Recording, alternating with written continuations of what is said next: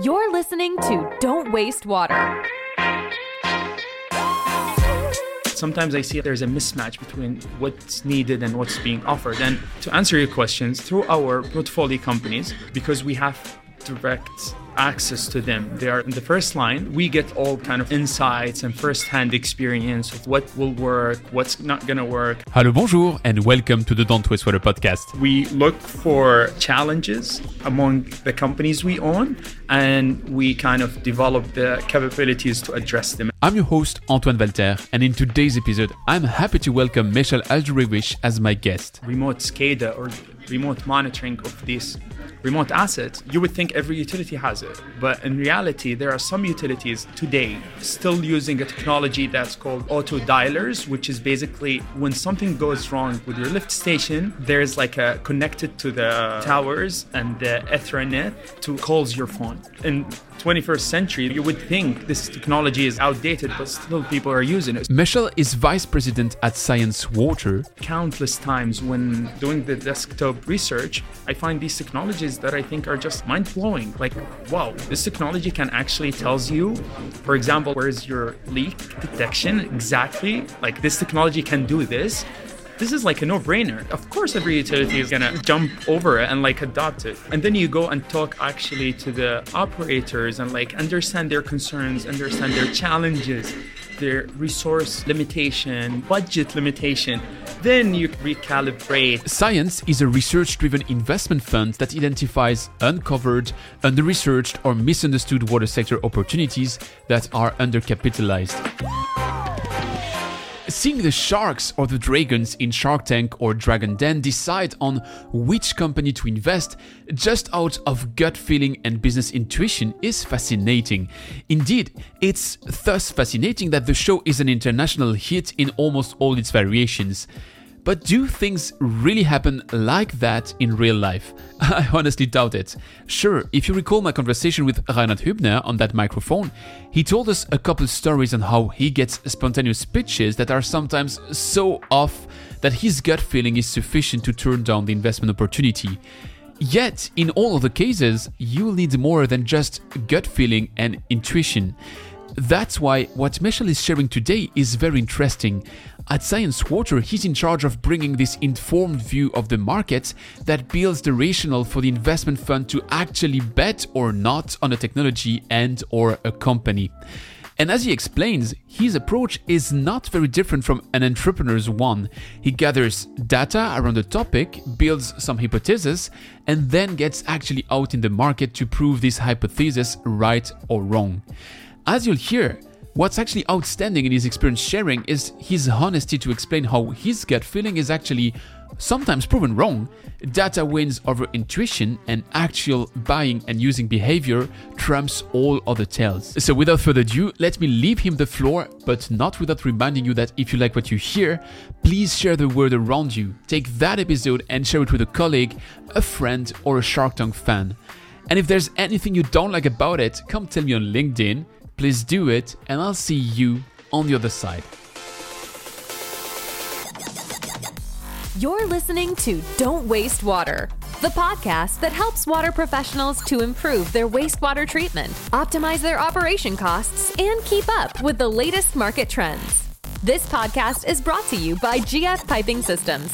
As a leading supplier of piping systems made of plastics and metal, GF Piping Systems is the global expert for the safe and reliable transportation of water, chemicals, and gas. For more information, visit gfps.com. Welcome to the show. Thank you. I'm curious to have yet another discussion with someone from Sciens Water because I'm still trying to put my finger on what's special about Sciens Water. If I'm right, you're working on the research part of the company. So what are you exactly looking into? First, thank you for having me. Of course, would love to talk more about like what I do, like anyone else. But so basically, to your point, I do the kind of the research part, but also more of like an actionable research, not just like a research that ends up in like a drawer. Based on my research and the team's research, we find kind of emerging trends, challenges within the water, and we address these challenges with investments, with finding the right companies or technologies to address these challenges. For example, to make this more concrete, I can talk about our effort in the uh, digitization of water and wastewater utilities. Our portfolio companies work in the water sector at different kind of levels and across the value chain. But one of them is a water and wastewater utilities company where they own water systems across the US. Looking at that specific segment, which is the water operation and the municipal water cycle from the source until the end user, we saw a huge opportunity in digitizing this value chain. Maybe as a key stat to give you a sense about the digitization level of the water sector, if you compare it to the energy sector, it lags by seven years. To paraphrase this one, is basically it will take the water sector today seven years, assuming the energy utilities like stop their digitization as they are now, it will take seven years to catch up with it. So imagine kind of like how this gap is widening. This is kind of just like to give you a sense of how late the water sector in adopting new technologies as simple as smart metering. And this is just like something that you can see and like sense but also goes into kind of like the operation and processes of the actual plant. My point is that we saw this kind of challenge that how can these utilities become more digital?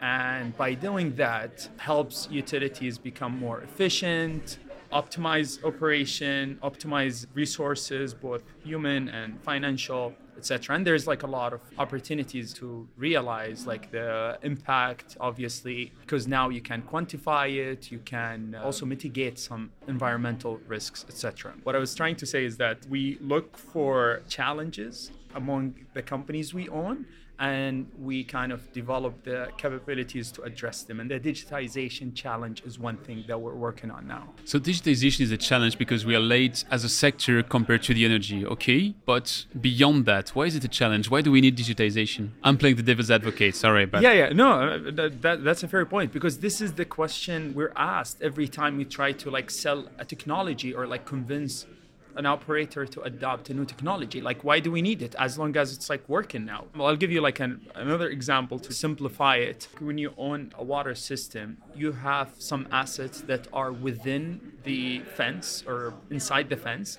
but also you have assets that are outside the fence that are like sometimes like tens or like a hundred mile away from the main plant. And these assets are various. You have lift stations, pump station, manholes, fire hydrants, and you need to make sure they're working. You need to make sure like if there's like an issue, if there's a flooding or anything, you need to keep track of all these assets. 20 years ago, how do you keep track of like these assets? What you do is you have to send someone driving their truck and check if the lift station is actually working or there's like a light or an alarm so they drive by it and they see if the alarm is like on then there's an issue. Nowadays you can do this with just looking at your phone and checking whether the sensors that are attached to this lift station whether it's working or not. For example like with this simple technology the technical name is the remote scada or remote monitoring of these remote assets, you would think every utility has it. But in reality, there are some utilities today still using a technology that's called auto dialers, which is basically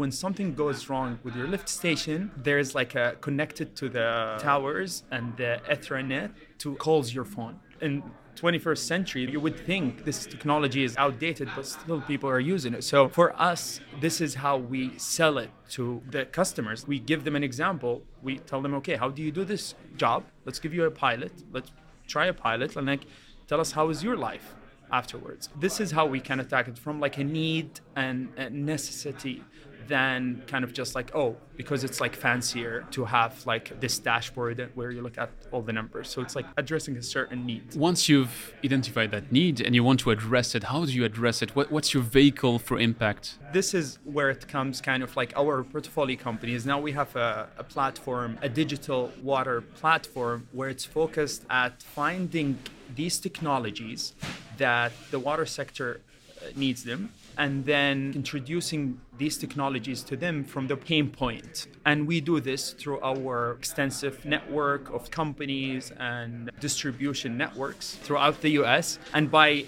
actually going, talking to the operators, understanding their issues, inviting them over, having them learn more about the technology, and like slowly have them adopt these technologies. And what we see We start with some systems that are 30, 50 lift stations. Each would require sensoring, etc. Usually they start with one.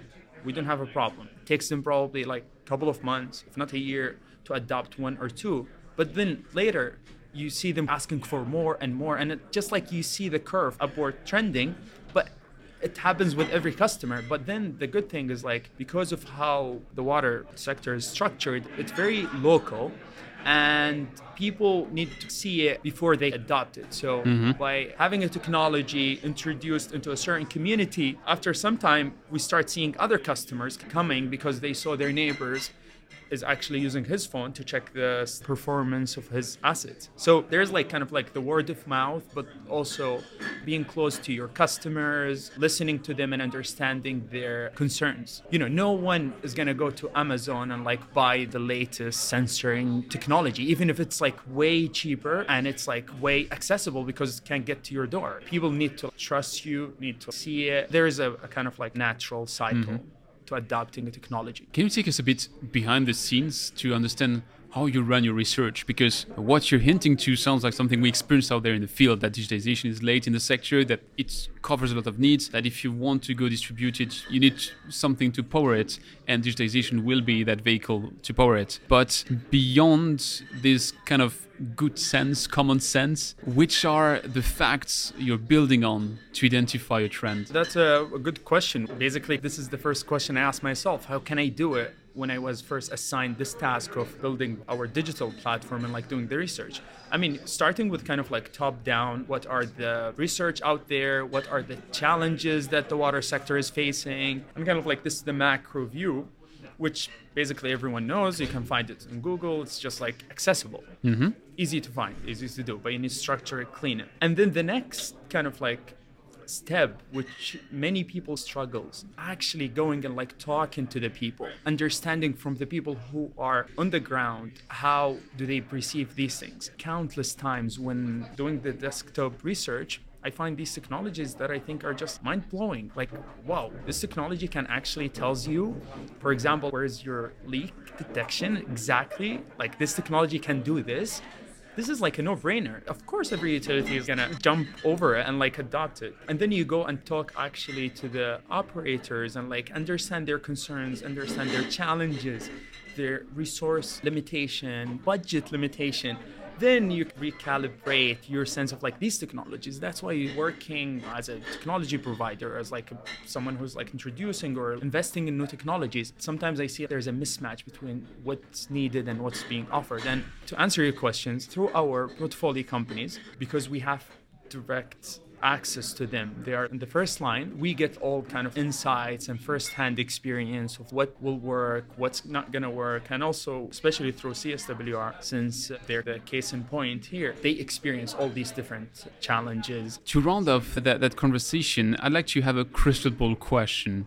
You're looking at the trends, you're looking at how to action the trends, but do you have a KPI which tells you that you had actually an impact on a five or 10 years outlook? We're now in the process of developing our KPIs across the portfolio to okay. quantify this. But I think one of the tangible impact we see, and like we hear this from our customers, is that you go and introduce the technology of like, let's say, remote monitoring into like a certain utility. But then you hear back is like, oh, actually now we're attracting younger generation because the perception of operating a utility and like not necessarily like tech savvy but no we're actually giving you the opportunity to use technology utilize technology to make your life easier so then we see because we offer also like customization and different kind of services, we see customers coming to us saying, okay, so can you add, for example, different kind of sensors, or can you add, like for example, we have this customer, they monitor tank level, which is like basic, you find it everywhere, but then they realize the value of like sensoring, the value of like monitoring, the value of data. They were like, okay, so we have issues with the tank